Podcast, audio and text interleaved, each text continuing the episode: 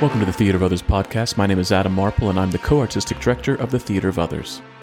With the COVID 19 pandemic forcing a shutdown and reevaluation of space and gathering, we at the Theater of Others are thinking about what stories we need and how best we can share them. We believe space is psychology, and it informs the way in which an audience interacts and reacts to what is presented to them. We create uniquely theatrical events in bespoke sensory performance spaces crafted to encourage curiosity and grant the audience permission to commune with the play. Now that that space has moved online, how can we encourage interaction and action amongst an audience virtually? The Theater of Others produces plays that both welcome and challenge the audience. We are committed to international collaboration and are a laboratory that helps artists grow through intensive study of their craft. On the podcast today, joining from Melbourne, Australia, are Budi Miller, co artistic director of the Theater of Others, and myself in Puebla, Mexico. The Theater of Others creates a shared community of artists and audiences for the purpose of exploring the most profound issues of our lives and times. We believe the play watches the audience. The audience is necessary, and they are witness to what happens. And you get to be witness to us making that happen. The purpose of this podcast is to open up our process and let you in. We're peeling back the curtain, so to speak, and encouraging you to follow along, to ponder, prod, and question, to join us and criticize us if need be. Being a witness is no passive task, and it requires much from you. Are you up for the journey?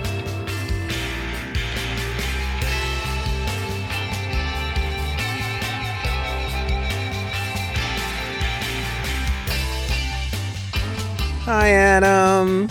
Hi, Budi. How you going? Well, well, it's been a crazy week. Oh, really? Do tell. Um. uh, well, okay. Um. uh, I'm I'm I'm not going to be in Mexico for much longer. Oh, okay. And what does that mean?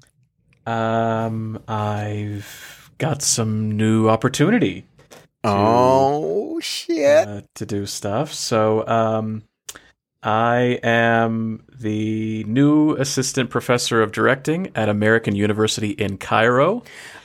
Boom. So I'm going to be moving my to clicking? Egypt. I'm clicking for you.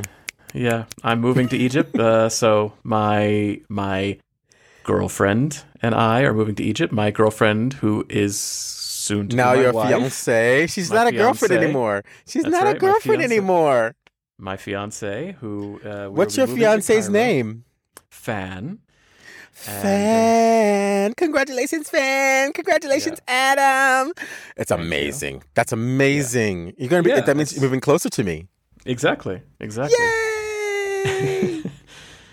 I'll be right there in the middle of everything. Uh, it's, it's Literally. it's crazy. It's literally. I mean, I'm five hours from India, four hours from Rome, uh, eight hours from Singapore. I'll only be eight hours behind you instead of seventeen. So Yay!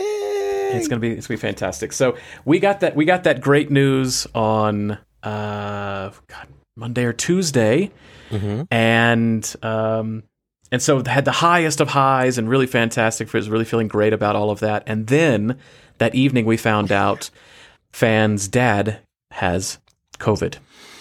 Oh, I'm Yeah, so sorry to so we we had invited them over to dinner to tell them to kind of like you know present the everything all this great news for us. And then they said oh we can't come over you know we've got a quarantine and whatnot. So it's been a crazy week ups and downs and highs and lows and everything else and trying to figure out visas and moving and all that. But um yeah i'm feeling really excited scared but scared in a good way. Not scared frightened but like scared excited and you know, starting life over in a new country and a new culture again. But I should be used Well, to that by you- now. So Well, that's that's that's a, that's exciting stuff. But Yeah, I'm really exactly. har- sorry to hear about your father-in-law. Is he is your father-in-law to be? Is how's he going since since the he's healthy. He's healthy. He's strong. He's seventy-two, uh, but he's healthy and strong. So Oh. um, I'm more worried about her mom. Her mom is uh, not as healthy as her dad. Like her dad, her dad is he's a hardy guy. I feel like he's going to kick this no problem. But if it goes to her mom because they're living together, obviously, if she gets it, we're worried about her. So one of those things where it's just like you know. Mm. It is it is abstract until it hits, and you know Mexico doesn't have Yeah. a vaccine, so yeah, well, you know, on the flip side, my grandmother got the vaccine.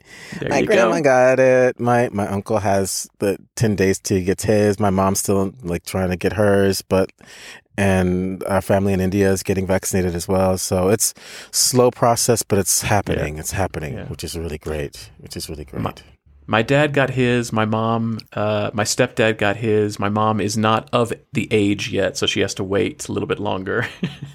oh wow, so that must have made her feel good. I'm like, mm-hmm, I'm still young and you know available. Nah, no, no, no. she she wants. She's ready to retire and stop doing things. She's she's like, Oh just yeah, let me be fair old. enough. Fair enough. Just fair let me enough. be You old. know, get my get my me be AR, old and get over it. Get over it. get my AARP discount. Hmm, the RP discount can't miss that one. That's right. Yeah. I, look, I'm really excited. So when we talk about the, you're in like the center of our universe on on on the planet. What does that mean? Like, how far are you away from us? How far are you away from America? How far are you away from Singapore? What's the where's the, what's the vicinity that you are living in now? Where you're you're going to be living in in Cairo? Cairo. So I'll- I can't believe I have a friend in Cairo. That's the coolest I thing to say. Yeah, my best friend lives in Cairo. Yeah, it's pretty badass. Um, so I'll be uh, twelve or fourteen hours away from New York. Okay. Um, and so four hours from four hours from Rome. Uh, five Amazing. or six six hours uh, from Paris. Uh, seven hours from London. Um, I could go to Cyprus in forty five minutes. I can go to Istanbul in Okay. an hour and a half. Uh, Mhm. Four hours, four hours, five hours to India. Uh, six hours to South Africa. Three hours to Kenya. Uh, eight hours, nine hours, sorry, nine hours to Singapore, and then whatever, add another eight on, on top of that to get to you in Melbourne. Um, yeah, yeah. So It's it's still it's just, it's still closer. It's a lot closer than the 27 hours I am away from Singapore So now, and good. the 35 I am from you now. Yeah, it's it's so much easier to get around. I mean, it literally Yeah, is well, yeah, yeah. centralized and everything. Yeah, it's it's really great. So, what do you know about Cairo? What do, what do you know? What's what's Cairo theater about? Cairo is really interesting because it, it has this kind of double place in I mean it, it is Africa, but it is so not Africa. And it is the Middle East, but it's also so not the Middle East. One of the things that that why Egypt, why we know ancient Egypt so well is because it, it is Cairo and Egypt itself is kind of an island in that it's surrounded by water to the north and desert to the east and the west and the south. So you know, the Nile and everything that is around the Nile survived and helped every everybody to survive there. And so they were isolated for the longest time. Nobody wanted to invade because you had to get through the desert to get to Cairo. You had to get to uh, to those kingdoms, and so that level of uh, history and everything has permeated through the through the um, through the years. And so even with um, the the advent of Islam and everything else, it has still kept that kind of we are separate from everywhere else. They're in the Arab world, but they are not like their Arab brethren. And so um, Egypt Egyptian Arabic is different than all other Arabic. So that's unique that way. And it, and Egypt sees its Egypt sees itself as the intellectual capital of the Arab world. So you know, in in most uh, Muslim countries, That's kind of No. shady. That is kind of shady. Well, that's that's how they see themselves because because they see themselves uh, they see themselves more liberal than the, than their brethren, and so whereas most of the other Arab countries Okay. don't have theater because of the the taboo of representation in Islam, uh, Egypt doesn't have that. Egypt has a really strong, thriving experimental. Uh, theater scene, uh, kind of akin to how Iran has a very experimental theater scene as well.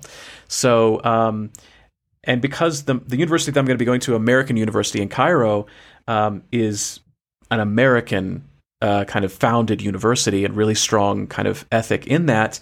Um, Mhm. There's some there's really great interest in um, theater making and and being Yeah. the program in the Arab world if you want to go get your you know if you're if you're a student and you want to be an actor there's not many places or any places in the Arab world to go to and as, as well in Africa northern Africa especially And so then we're also going to be uh, trying to make a master's program. And so I'm really excited about that because it will be the only one in that region. Yeah. So Amazing. Did you hear that, y'all? Y'all can get your master's in Cairo with Adam. Amazing. yeah, we'll see. We'll see how it goes. Um, Yeah. Amazing. Wow. Well, that's some big news. yeah. That's some really big news. So I'm excited about You better that. tell Galtney before we release this podcast because he will be Yes, through if he I hears know. this podcast and you haven't spoken to him. No. yeah, it's it's it's a slow kind of letting out, letting everybody know. I've I've I've told very few people. You were the you were the third person I told. So yeah, uh, well, th- th- well, you know, we had to, you know, we had to talk about, you know, the job Yeah, and figure the out job. the best things Yeah, for you. exactly. That's because that's what we do, y'all. That's what Yeah. Adam and I do. You know, when big when big changes in our life happen, we call each other like, "What should I do? How's it look? Mm-hmm. I need your I need your perspective." yeah. Adam, I'd like you to meet Akshay. Tell yeah, me what well, you think. that's that's a good day. Yeah, that's a good. Yeah. thing. Oh, yeah. Exactly. exactly. You know. Yeah. It's it was that was. Did we tell that story? Did, did we tell that story? Uh, we might have Mm-hmm. Yeah, told it yeah, yeah. earlier in the podcast, but essentially, it, y'all, told when when uh, Adam met, uh, well, well, we have to tell him now, but we just brought it up again for our for our newer listeners. So basically, the love of my life, my husband, when he met Adam, he went to uh, at at this uh, restaurant that we were at in Singapore, and he went to the loo. And then uh, I turned to Adam. I said, "So, what do you think?" And he literally said, "You're you're marrying him, right?" Yeah. And I was like, "Yeah, I think I am." And you had you had only just kind of met, like you'd maybe known each other for maybe a month, maybe. three it, we yeah well we were friends for like three four months and then i you know with my sister pushing me into you know getting serious with him and you going you know meeting you met him after my sister was like i don't know why you're not with akshay. And i was like huh? What? We're friends. And you know she went through the whole list of reasons why we were com- compatible. I was like okay well let me see if he's into me. Excuse me. And then uh and then he was. He was just basically waiting for me to you know catch up and realize that this is it. This is it this is it you don't have any other choice Yeah, exactly. and now we have a baby and we live in australia y'all for those new listeners our baby is a little black cavoodle named obama Who, by the way, uh, it's, it's it's it's Obama check-in. I'm sorry, Adam, because we had a moment. It's Obama check-in time. We went to the park. Okay, so this actually is not about Obama. This is about the dog owners in the park. There is this. It's so interesting because they don't fucking care about the other adults and the human beings Oh no. they're into the dogs, right? so course, like when your dog meets another dog, they're like, "So what's your dog's name?" And what's your dog's name? You know, and, and I told Akshay, I said, "See, look, everybody loves our dog because they love his name. They love saying his name." Mhm. And so, and Akshay's like, "Yeah, what? Yeah, is that what you think?" I said, "Akshay." It's all about the branding. Hello, it's your that's your whole life. You understand this. Why why do you not understand why people love this dog? Yeah. So then, uh-huh. like, I, I introduced myself to this one lady, and she was like, "Oh." She was taking aback. She was taken aback because I was actually talking to her and like introducing myself. She goes, "Oh, oh, you have to learn the etiquette of the dog, the the, the dog park." And I was like, Oh, She's wow. like, "You're a newbie, aren't you?" And I was like, "Um, yeah, I'm a newbie, but what does this mean?" She goes, "Well, you know, first thing you have to figure out is who are your real friends because there's Chinese." She said Chinese whispers. Oh. She had she said Chinese whispers, Oh. and I was like, "Okay, Chinese whispers." Okay. she was interesting And until this moment. she also, at, well, they, it it turned out like later on in the conversation, she was talking about a, an another person that was um, giving um, ham out to the dogs that was at, at the that was working at the cafe, and she called her the ham lady. And then someone said uh, she doesn't identify. Uh, they don't identify as a woman. They're non-binary. She goes, "Oh God, I'm so sorry. I'm so sorry." And I was like, the, "You should say the ham them."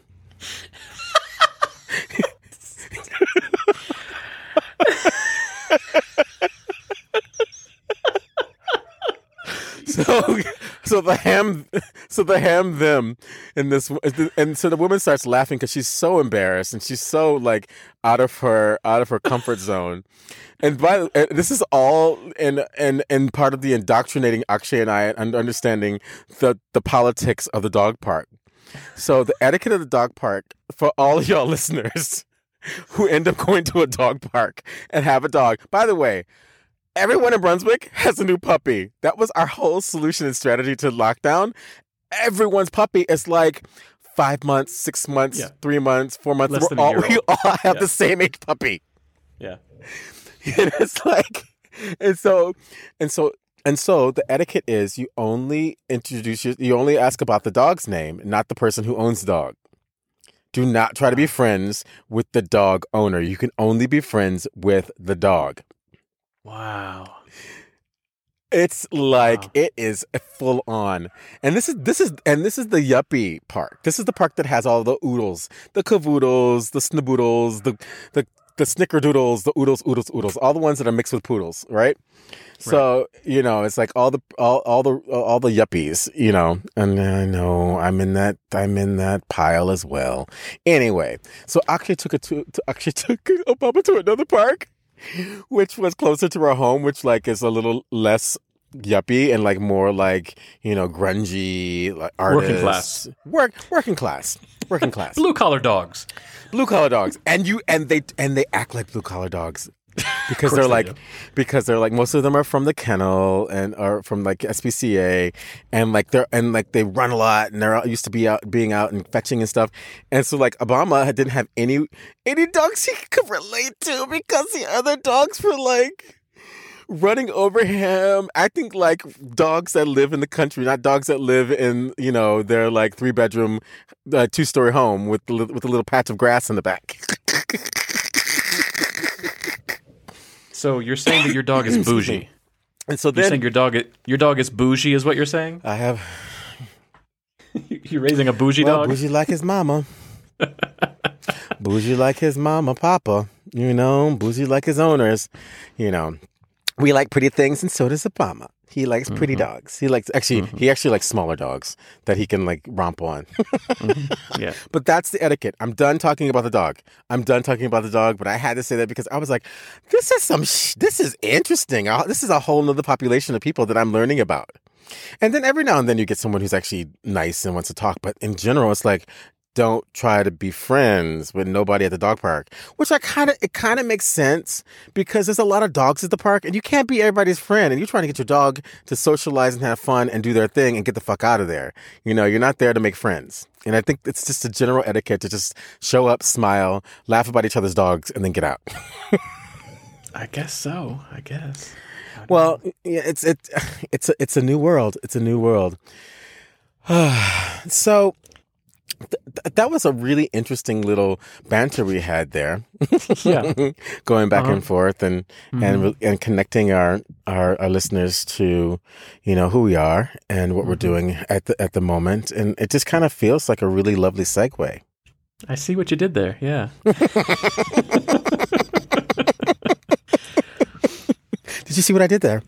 I see what you did there. Yeah. Oh, that's lovely. That's lovely. So, so in knowing what I've done, what are we going to do? We are talking about storytelling today.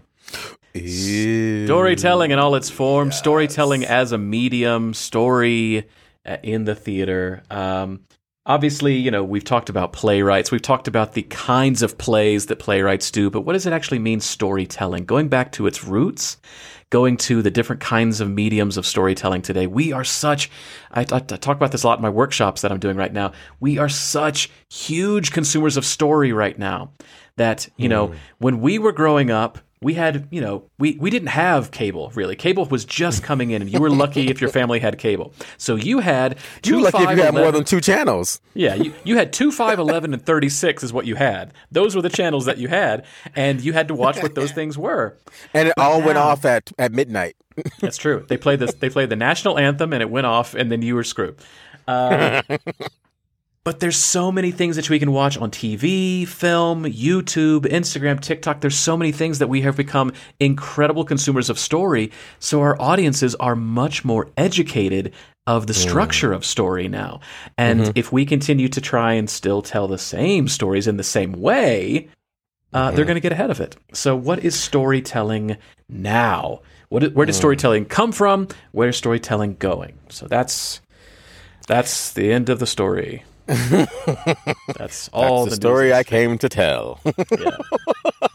well, uh, look, you, you, this is the thing, because uh, um, how you tell the story and what is the story is, I think, really interesting because so they're, you know, looking at style and aesthetic. That's that's that. There's a vast way of doing that.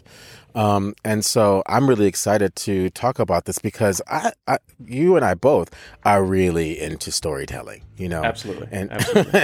and so it's like, you know, like if I, I walk in and I don't understand the story, I, I, I disengage. So let's take a break. Yeah. I think we need to call on Purple Planet. Um, and then we can come back and talk about story, yeah? Yeah. Take it away, a purple planet. Keyword planet. Oh.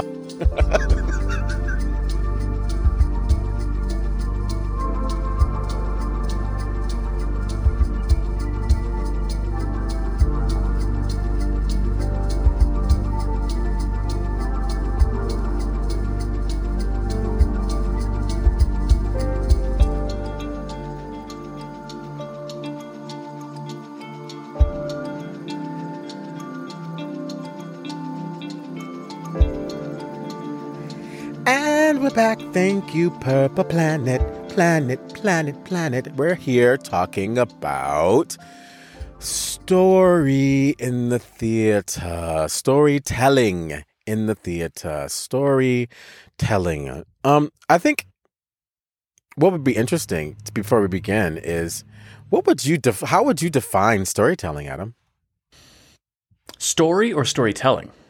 Well, let's look at storytelling because I, I we're, we're, talking about storytelling. So let's let's okay. talk about storytelling on this podcast today. okay. So if I had to kind of just off the top of my head define storytelling, it would be the medium in which you convey story. The the medium in which you convey um, narrative or um, images or facts or thoughts or um yeah i think i think that's I mean, that I had, to, I had to define story to get to storytelling because storytelling is how the how you do that thing. Story exists it just mm. it's, it's sitting there as as written text or as a thought or as a memory. How do you then transfer? It's transference. Transference of story from one person to another te- another person is storytelling Hmm. Well, I, I think storytelling is uh, very close to that, but I'm going to get a little little closer to the heart. it's it's how we learn about ourselves. Mm. It's how we communicate a, uh, the elements of what it is to be a human being through whatever uh, images we give to another person. So I could be in a fantastical, like uh, elaborate fairy tale but all the all the elements of the fairy tale are connected to me as a human being. The only reason why we know how to understand a story is through our way of translating it in our body and our experiences. And so that's why we can fly into space and tell story. That's why we can go into a village and tell story. That's why we can stand in front of a class and tell story. It's always it connects us to our empathetic nature to be connected to one another. When we tell a story, it's to get um, get across our humanity to another mm-hmm. person. Mm-hmm. That's why the the anecdotes that you and I often go into fall into our podcast because it's part of our storytelling. Mm-hmm. Yeah. And when we train, when we're training actors and and directors and makers, theater makers uh, uh, about story, it it always comes from that sense of how do we connect it to ourselves so that we can transmit it to the other. Mm. When the story doesn't land, it's because we can't find the connection. And, it, and I'm not and I'm not speaking of being linear, by the way, y'all. I'm not speaking of it's got to have you know a subject verb predicate kind of scenario, you know. But it definitely has to have an uh, an, an image that creates behavior that enlivens us. I mean, I look so I was just I just I just started rewatching Love Lovecraft Country Mm-hmm. because the you know I I just I love that show and I was just really proud of the company because the they they got nominated for best ensemble and at the SAG Awards. So I'm, I'm and I and I I agree with that nomination, but I just wanted to go back into it and sink into it and not uh, go into my my analytical place, but just kind of fall into the story and the storytelling. And it's such good fucking storytelling, Adam. It really is. And I think what the reason, and I think what I love about it so much is it's like it's like a really good book. It's like I think I need to read um, um, the Lion, the Witch, and the Wardrobe again. I think it's time for me to watch the Never-Ending Story again. I think it's time for me to watch Arrival again. I think it's time for me to watch uh, season one of Lovecraft Country again because it it's like a fine wine. This is probably my third or fourth time seeing um, episode one, and it's still revealing itself to me. Yeah. It's such good storytelling, you know. So, um, and and what I love about good storytelling for myself and what I witness in others, it makes us active. It makes us respond. And what those cats are doing over at HBO, they have literally created a new genre of television. Yeah. It's just it's it's it's it's so it's so brilliant and so far ahead of what we've been given and and and the the kind of uh, uh, popular storytelling of television, Netflix, uh, fi- uh, miniseries, television series.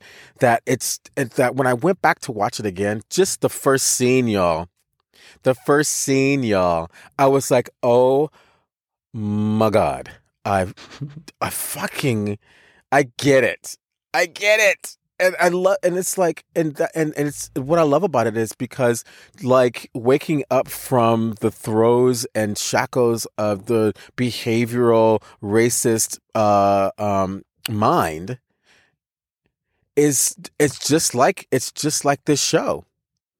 Like, if you just say that if you put the if you if if you want to learn about racism and about American racism and how and how it seeps into the consciousness watch Lovecraft Country at least three times.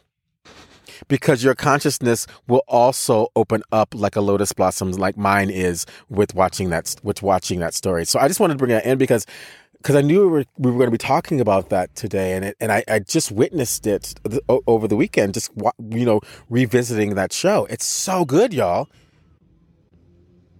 Do you have a do you have do you have a a piece that kind of opens up your understanding of, of good storytelling, Adam? God, I don't. I mean, it's that I will go back and look at again and again and again. I'm not sure. I think there are. We all have. In, in a and of course we're talking about television shows because the go, this is the golden age Right. of television right this is the, storytelling of that is so Yeah. impeccably good because you have the ability to develop character over a much longer time than either film or theater allows you to do. And I can completely understand why a lot of playwrights have shifted over to do television because one, mm-hmm. they're more in control and they have the ability over 13 hours or 22 hours or even multiple years to develop uh, a character. Um, I still think about The Wire. I will still go back and watch The Wire from time to time. I'll go back and watch. I'll go about back talk about the wire? Let's talk about the wire. Talk about the wire, and let's talk about the wire. You talk about wire, and then we talk about the wire. well, I, I I will watch The Wire. I'll watch West Wing, and I'll watch. Um, oh God, what's another one that I'm? I keep. I'll, I will do clips on YouTube just to remind me. I'll watch clips on YouTube of something to remind me of the full episode because I've watched some of these things so much. You know what I mean? and I think you know one in terms in, in terms of The Wire of each season was looking at the same problem from a different lens. So there were characters we had in the first season that we would still that we would still catch up with, so we wouldn't lose them. But no longer were we looking at the um, the drug epidemic and the the horrible uh, kind of uh, uh, governmental and policing system in Baltimore from the dealer's perspective. Then we were looking at it from the journalist perspective. Then we were looking at mm. it from mm. where the drugs came into Baltimore from. So mm. we got to see, and th- it was written by a journalist who who was writing about this problem in Baltimore as a journalist, and then he decided to go and turn that into a series saying, look, I've looked at it from every single mm-hmm. angle. Here are the children's angle. Here are the cops' angle. Here are all these things. So by the end of it, you don't know who's the good guy, who's the bad guy, who you're rooting for, who you are huh. wanting to be taken down.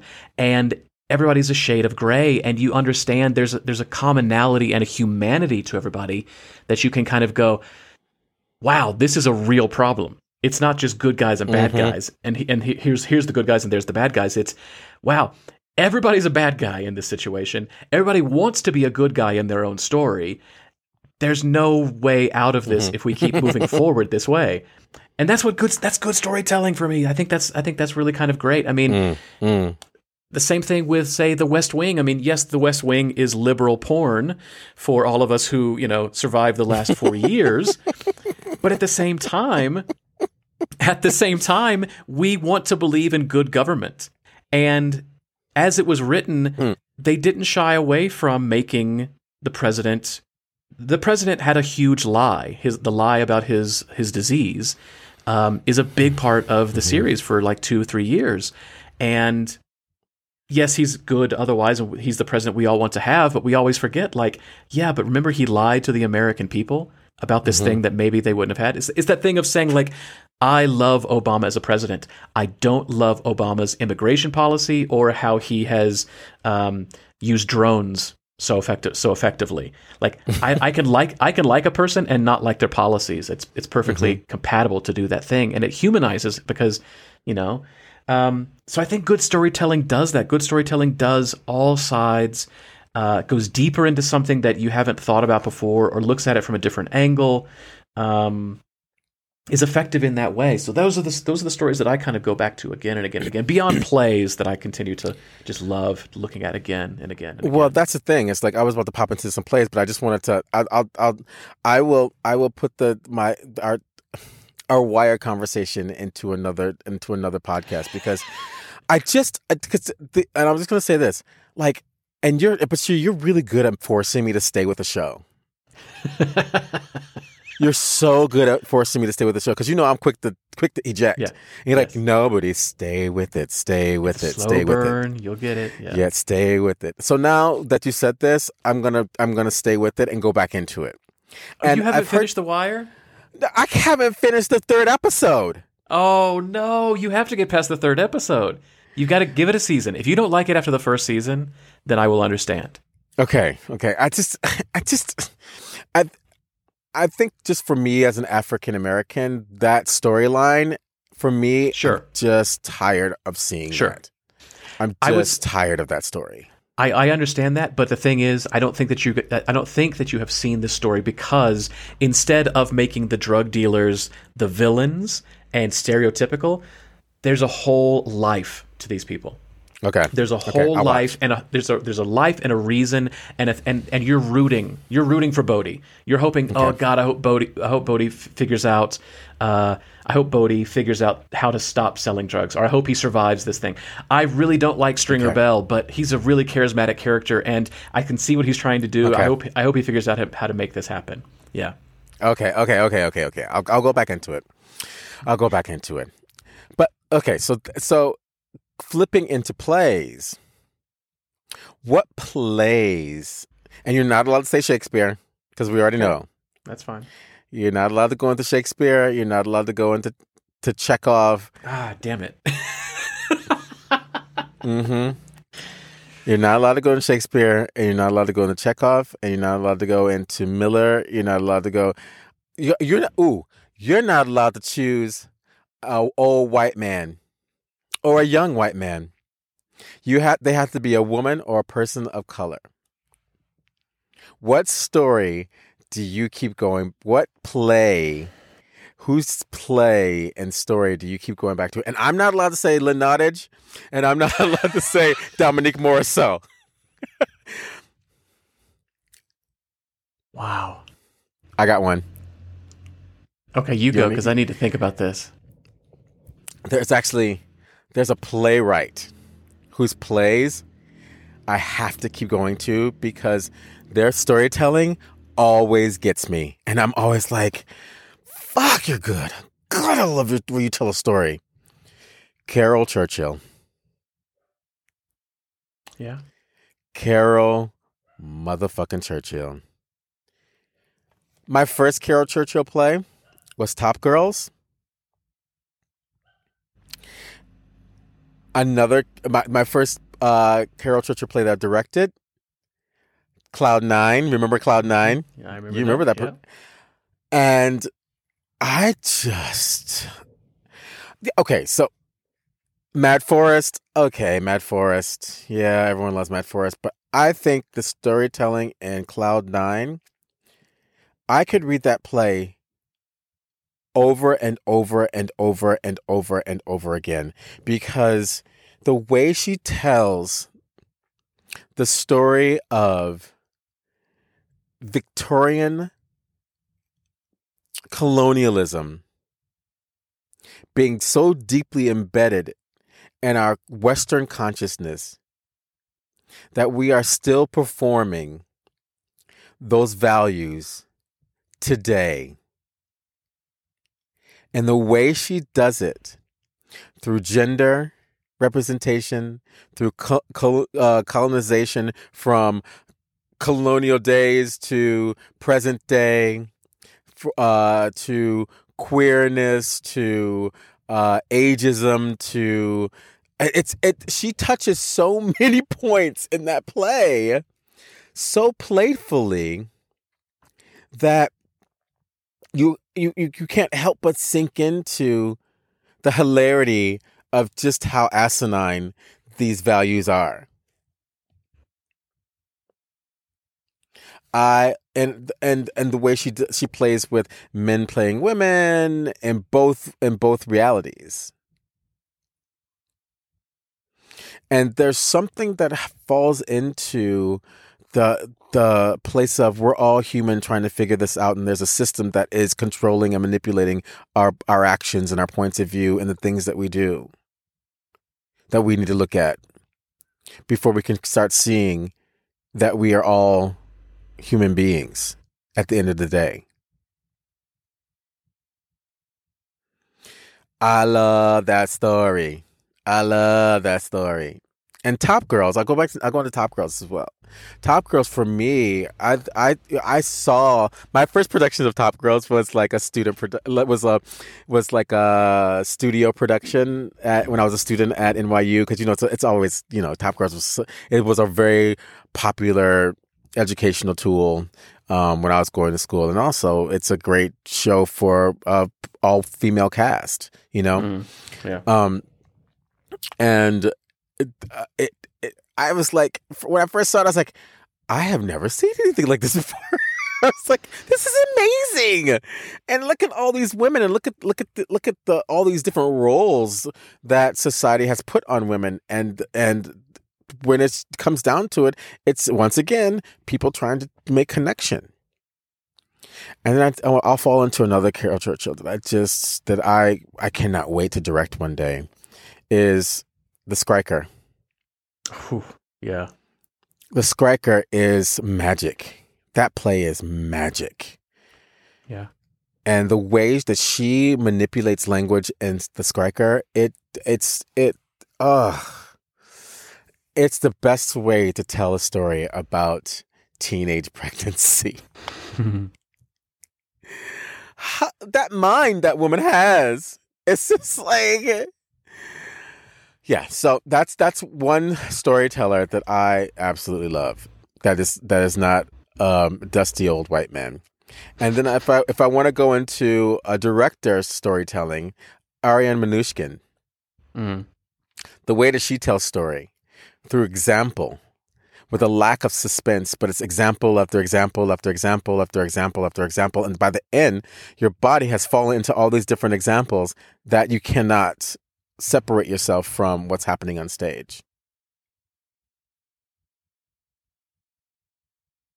Yeah. and then George C. Wolfe, African American queer man. I told you about my favorite play, Yeah. The Colored Museum. That played, you know, as a as as a young queer um, African American boy, um, that play changed my life. I didn't. I, it, it it spoke to me on such a deep level that I was like, I I I had never felt seen before in anything that we had ever done in school or read in school. And I was always I was always translating and trying to figure things out. And it was so close to my it was so close to my core that all the stories within that the the the the story of African to be an African American is not a monolith. Mhm. We are all of these things.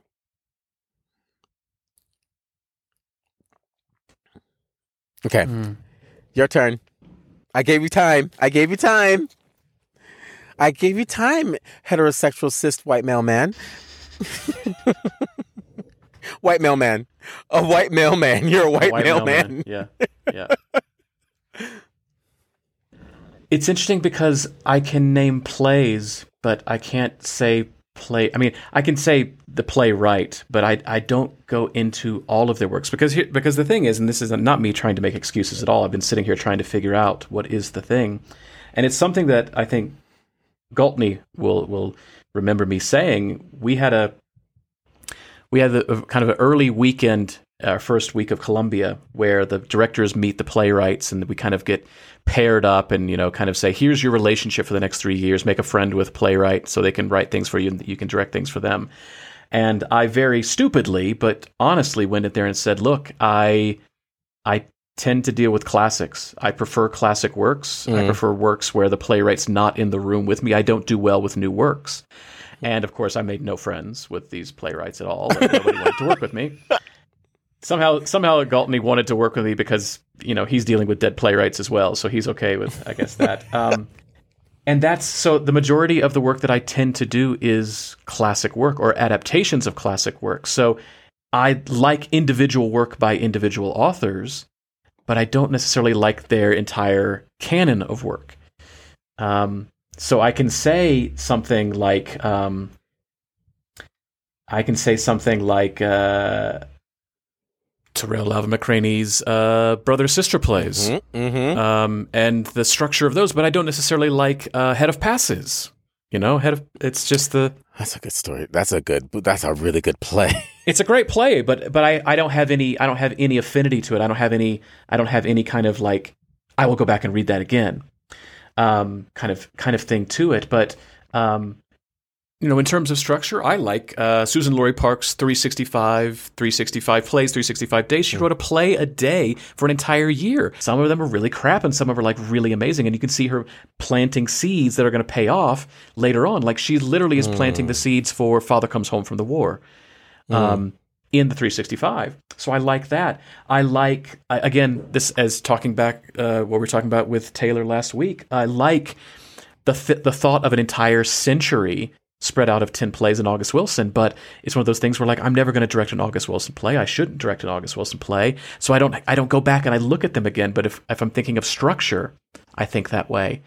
Um, I like the playfulness of Qui Nguyen's plays, but I don't like any particular one of the plays that I will go, wow, this is the one that speaks to me every single time. So I'm again, I'm I'm mostly focusing on structure, um, from every from the contemporary playwrights more than I'm thinking about their storytelling. But what, but now that I say that, is storytelling and structure Mm-hmm. uh, inextricable from, or, or can they be pulled apart from each other? So maybe that is the case. Maybe maybe maybe rethink that.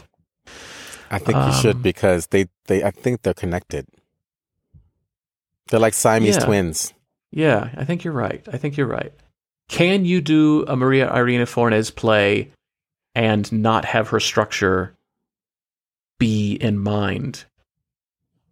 What she what is is what she's talking about and how she's talking about it are they foreign to each other? No, they're not. Of course not.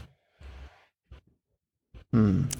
So I need tell to- me, I need to rethink what, that. tell me some storytelling. Tell me what's what what plays have storytelling that you could go back to over and over again. You know, and they include the structure of how they tell it. Because I was essentially talking about this way that Churchill structures her plays to tell the story. Yeah, yeah, you're right. You're right. I need to And same with Aria this. Yeah, man, I need to think about this. This is I've I've been thinking about this all wrong, all all wrong and all differently. I need to re, I need to restructure my my thought into this to Hmm. huh. So, what did that? It's like it's like what Taylor was saying is like, you know, when you have that pro, like what is what what pro, what, what did he want to become? What kind of scientist did he want to become? Like molecular biologist. Yeah, that's what that thing. When he was talking about uh, what, what molecular biologists do, they they blow up a protein, Yeah. you know, and then they see what are the components of it, right? Together. Yeah. And I think that's what's happening with us right now with story is we're blowing up the concept of storytelling Mm-hmm. Yes. and we're seeing all the elements that are connected to telling the story. Yeah. It's almost when you think of like it's it, it- essentially it's it's all the elements that, that are. I, I- so I think that's the reason why you're, you're kind of getting stumped because it is a part of the storytelling. You're It right. is it is a family member. Because it's because it's exactly how I started. I tr- I tried to ask you which one do I define, story or storytelling, and you said yes. you know that's that's and and my mind is still stuck in story, and so I don't. I'm not as interested in the contemporary stories that are being told. Not Mhm. because I don't think that they're right or, or or interesting or whatever. It's like I'm just not interested. Like there's not there's not a white male playwright that I can tell you I follow their work, contemporary work either. But I because I've been focusing on structure the entire time. I've been focusing from my perspective on how it's put together. Or I've been focusing on what it's saying, not on how it's put together. And so, but you, and what you're dealing with is your aesthetic. Your aesthetic is Yeah. you're looking at structure, Yeah. right? We're going back to that term, y'all. Aesthetic. It's his taste. It's the thing that that you know he likes the taste of it. He likes the taste of structure, and it- you know it hits the palate in the right spot. You know, so but we're talking about storytelling, and mm-hmm. it's it's like when we sit down at the campfire, what parts of the story pull us in? It's when we have an aesthetic relationship to the components and the details of how we're telling the story. It could be it could be the structure. It could be it could be uh, the voice, the, your your oration, like Martin Luther King or Maya Angelou. It could be the music that, that the underlay of music, or the music that's accompanying the song that you're singing to tell this story. But ultimately, it's about the connection to your audience. Because it's bad storytelling if the audience can't come along for the ride. Mm-hmm.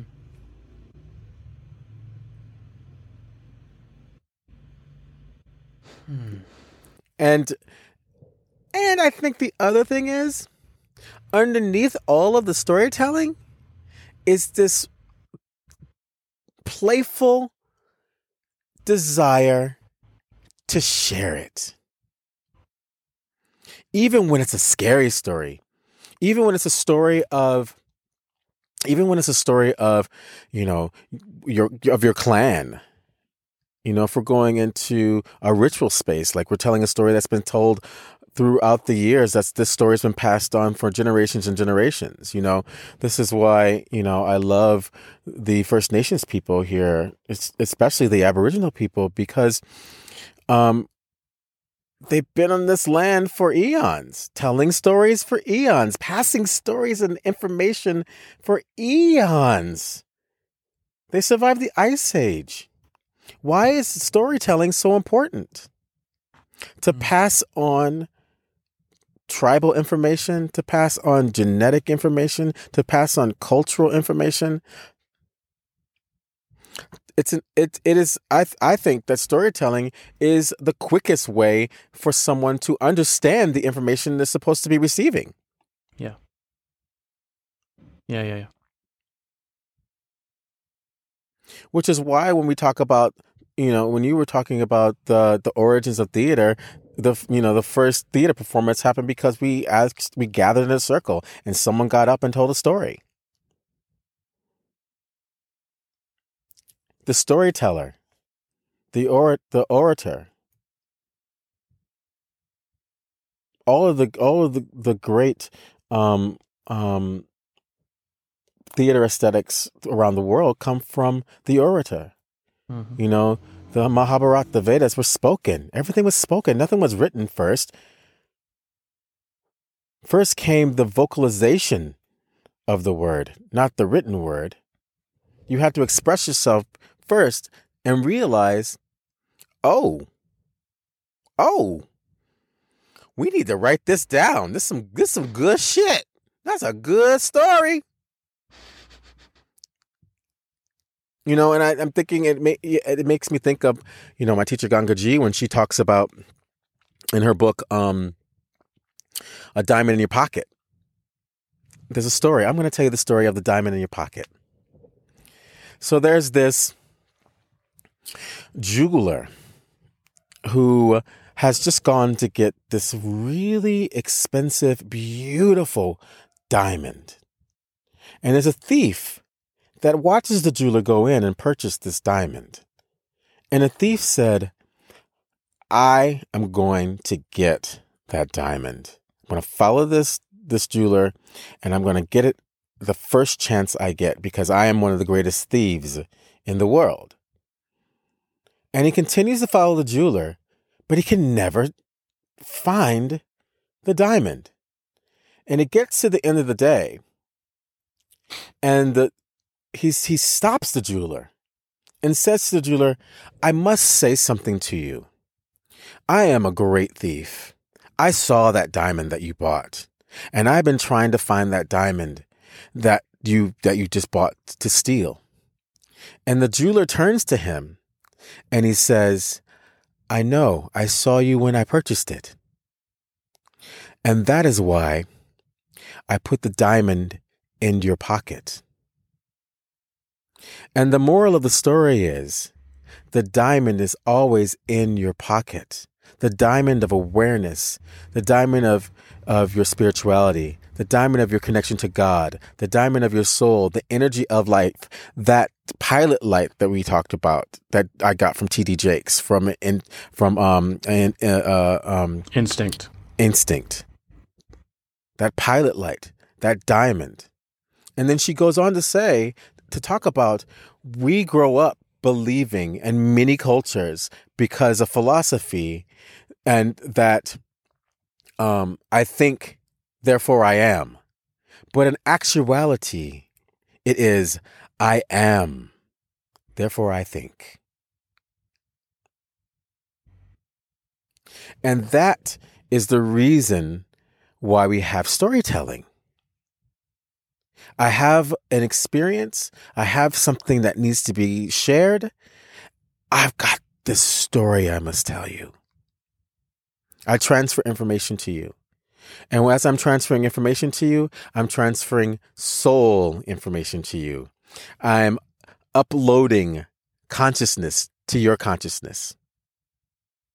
That's when we fall into a really good story because it taps into our humanity in ways that we had never thought of before. That's some good storytelling. Hmm.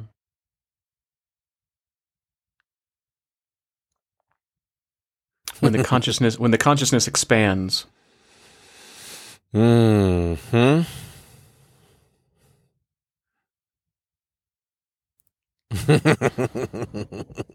That's some good storytelling, and you know I like and I like storytelling that that is accompanied by laughter and joy as well.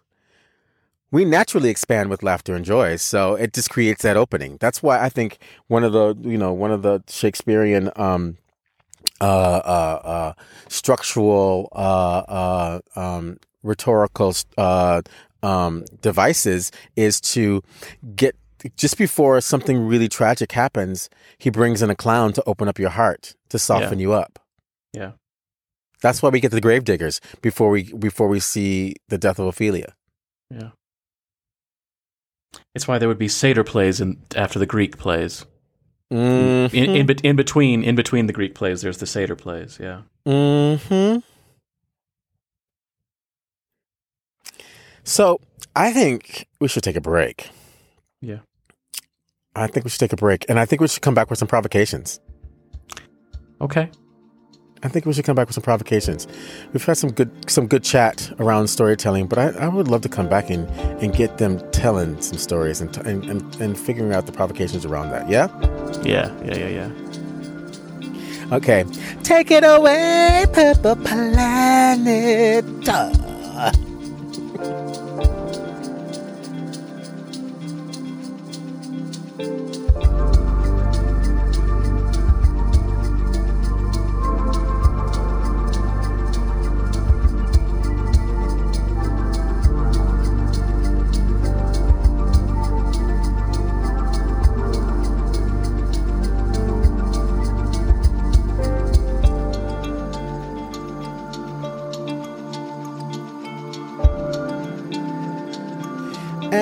Back, and we're back, and we're back. We're talking about storytelling, y'all. And it's provocation time. Adam, Budi. shall I go first? Um, Or do you have something burning in you? Did you figure it out? I, I have something burning. I'm not sure if I figured it out. or Not. I, it, I'm going to tell a long story to get to my provocation. I think. Beautiful. Let's do it. Come on. It's a it's going to be a roundabout, so just bear with me here for a second because there's a lot of things burning here. There's there's a lot of stuff that's been brought up in this conversation of of me making a lot of realizations of I guess limitations I've put on myself Mm. of things. Okay, so we'll start. Well, first off, we'll start with the conversation we had with Taylor last week. Who was talking about just read, just read lots and lots of plays, and he gave us, you know, places we could go to to look at and just kind of read a play a day, kind of thing. And I need to go. I need to go and start doing that because it used to be my consumption of plays were the plays that I would go and see. So I would go and see a copious amount of plays. Like, I mean, a good part of my salary for every single job I've ever had has gone to traveling the world and seeing plays or being locally and seeing plays and just consuming a lot of plays. I would go, you know, three times a week to go see a play, and I was really proud of that. There's a story of a guy named Marvin Carlson. He's, um, I guess he's a professor at at uh, Barnard College. Um, really well respected uh, academic theater person. And the story goes that he has gone to see a play a day for the past 30 years. That he has seen a play every single day of his life for the past 30 years. He lives in New How York. How the hell it's can po- you do that? Okay. I was like, where the hell is this man singing a, a play a day? mean, I mean, it's, it, it doesn't mean it's good stuff, and and, it, and there's questions about whether this could be considered a play or a cabaret or whatever. But he, but it's possible to possibly do that. You have to spend a lot of time doing that, and that sounded like me to the most amazing, most amazing life. But I would do that rather than read plays because I, w- again, I had put in my mind that contemporary plays are not where my interest is because of the story, not because of the structure. Okay, so that's part one. Part two is uh, an article I came across today, and I'll put in the show notes. One of my favorite theater companies here in Mexico, um, and the name I'm going to mess up because I don't see it in front of me, but Lagartijas del Torada de Sol, which basically translates to throwing lizards at the sun. That's the name of the company, throwing lizards at the sun. it's a great name. Awesome name. It's a fantastic name, and they they do really amazing, beautiful uh, works that are highly, highly political, but with a lot of heart.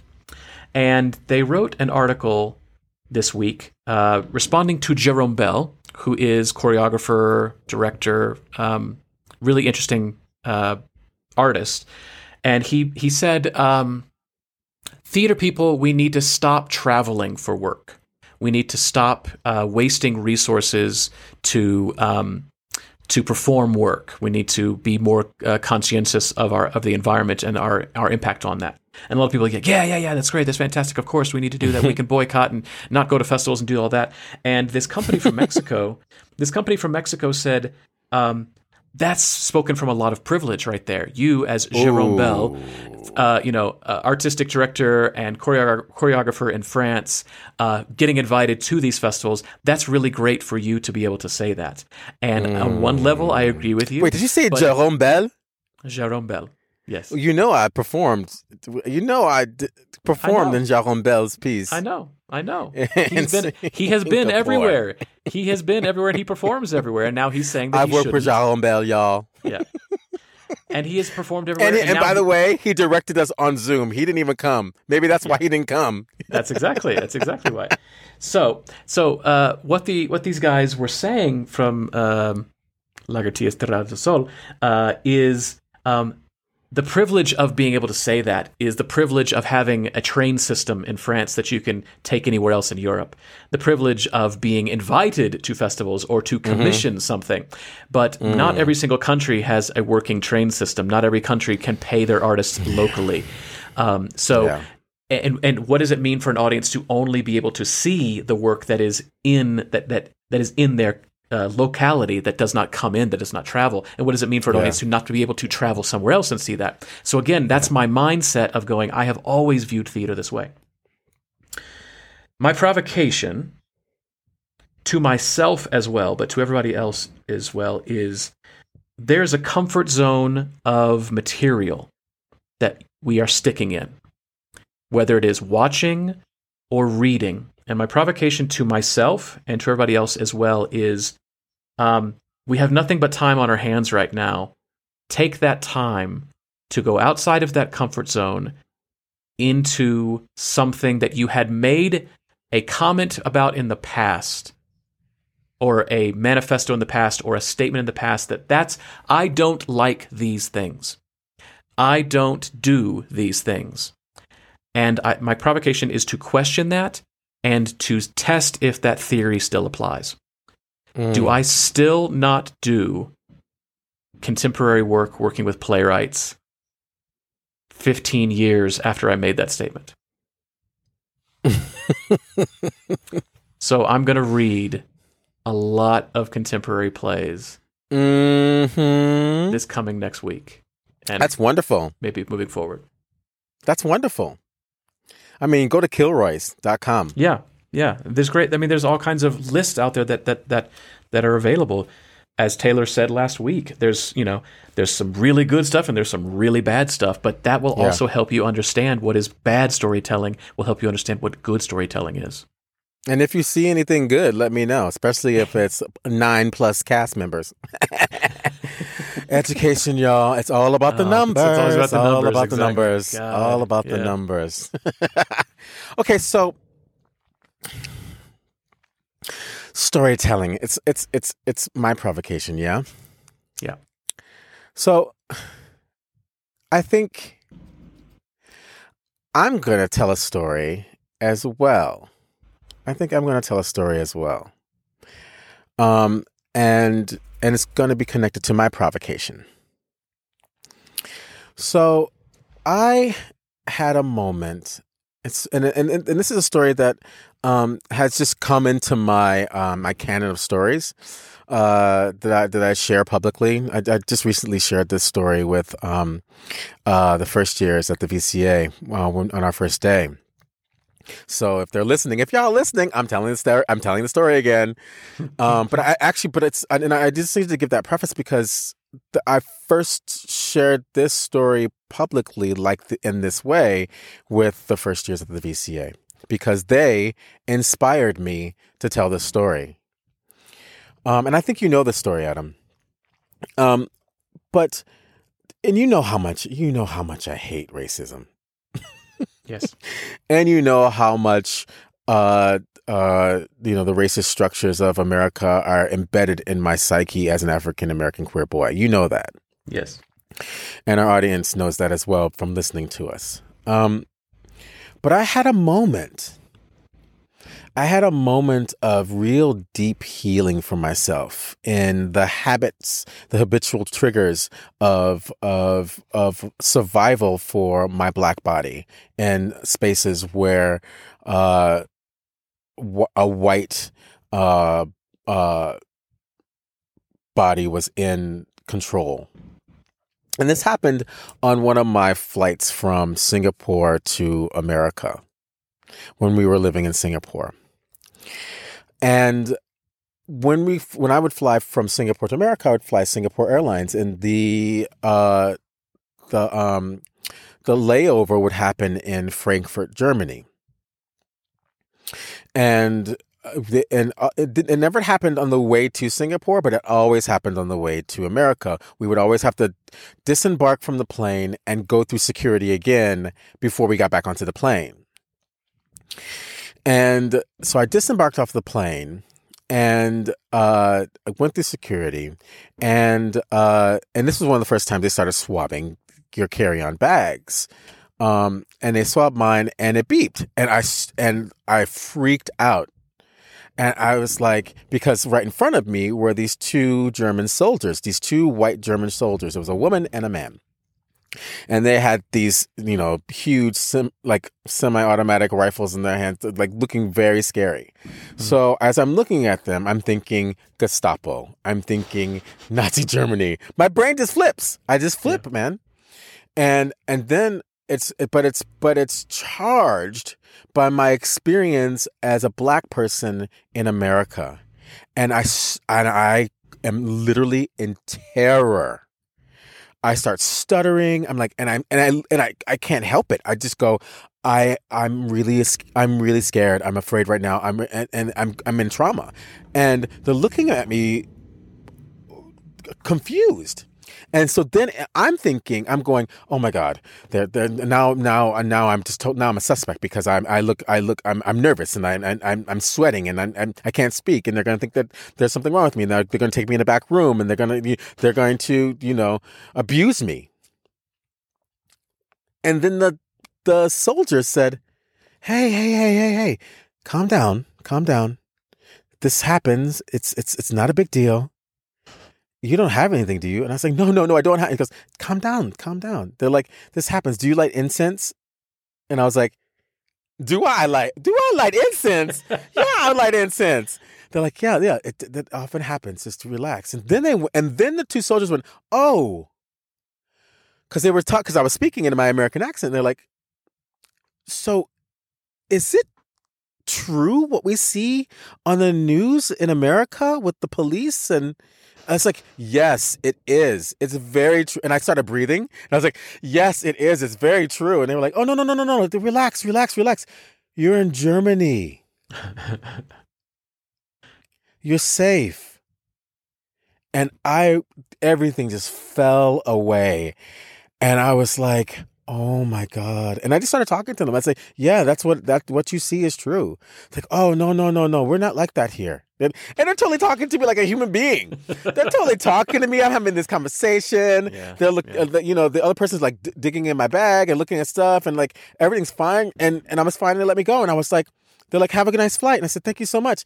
And that moment, I was like, oh my god, it's and I, think that for me was one of the beginning moments of decolonizing my mind around from the racism that I grew up with as I'm as I am a world traveler now. I mean, when I was in when I was all the times that I was in Indonesia, I used to always go, these police officers in Indonesia do not look like police officers. That they they're like, you know, they're holding hands, hanging out, you know, yeah. they they kind of wave you through. I was like, what kind what kind of police officers are these? And you know, and that softened me as well. But like that experience for me with with these two white officers in front of me changed me exponentially. Mm-hmm. You know, it changed me. And I'm telling this story now because I have a feeling that this story is going to change the listeners as well. Because I witnessed the calibrating energy that happened in our class where we all came together and said, Yeah, that's fucked up. That is fucked up. And it's fucked up that you had to have experienced that because you are a great person, Budi. You are greatness you know? And to be to put yourself in these psychological spaces that diminish your your your your greatness and your power as a human being is is it's important to tell your story. It's important to, ha- to have this to have storytelling so that this story gets through. So my provocation for y'all is what stories do you tell? And how do you tell them because it's the how that you tell them that goes into the storytelling. You know, we were talking about the why a couple podcasts ago. I think we're now actually in the how because that's yeah. the storytelling. Yeah. How do you tell them? Are you going to tell them through through your dance? You're you going to tell them through your your songwriting? Are you going to tell them through your playwriting? And tell them through your acting? Are you going to tell them through your acting through this character as your body in this space? How do you? T- how is your storytelling received? Because we're all storytellers. So look at look at look at the stories that you tell a lot, and see how you t- are used to telling them and I'm gonna I'm gonna jump onto Adam's provocation and say, how can you tell that story in another way? So how can I tell this story in another way? That's my provocation. How can I tell these stories of of decolonizing my mind past my pain, my own personal pain? That's my provocation to myself. How do I move past my generational pain as an African American, as a queer African American?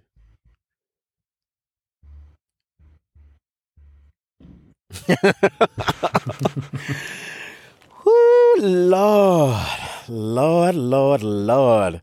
What a great day, huh? Mm. Interesting. It's interesting to. It is a great day when you're confronted with um, I don't want to say a weakness, but when you're confronted with your own the wall that you have put up yourself. Mm. A, a, wall mm. that you uh, uh, that you've put up yourself, and you've just been staring at the wall, and you didn't even realize that there was a wall there, and that you can mm. knock that wall down and look at the other side. Yeah. Oh my yeah. goodness, that that that you know me and my segues, and that just totally makes me think of the the workshop that I'm going to be doing and because Good. it's all about releasing the walls, right? There it's all uh, you all know that I'm a Fitzmaurice teacher, uh, uh, associate Fitzmaurice teacher, and you know that I'm in Australia and and on in Southeast Asia and and um, uh, the Southern Hemisphere, and we are doing the work on this side of the on this side of the world. We're doing um, uh, three day Zoom sessions with um, four teachers up uh, that teach the work, um, and it's at the end of this March. It's it's it's at the end of March. It's the end of this month. Adam, did I, I sent you the details? Can you read the details for everyone? Yeah. Because it's it's it's it's. I think y'all are gonna like this.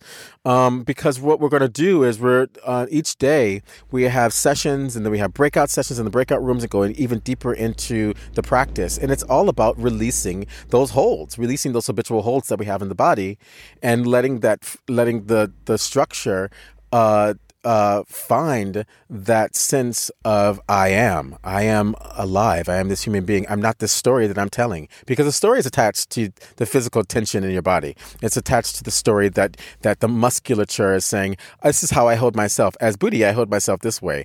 But then with the Fitzmaurice work, it releases you back into your anatomical stability and shows you how your imagination is connected to your autonomic nervous system and your sense of freeing your voice your imagination, your acting, and your awareness as a human being in space and play. What's what are the what are the details? What are the details? So the workshop is Friday, Saturday, Sunday, Friday the 26th, Saturday the 27th, and Sunday the 28th of March, coming up soon.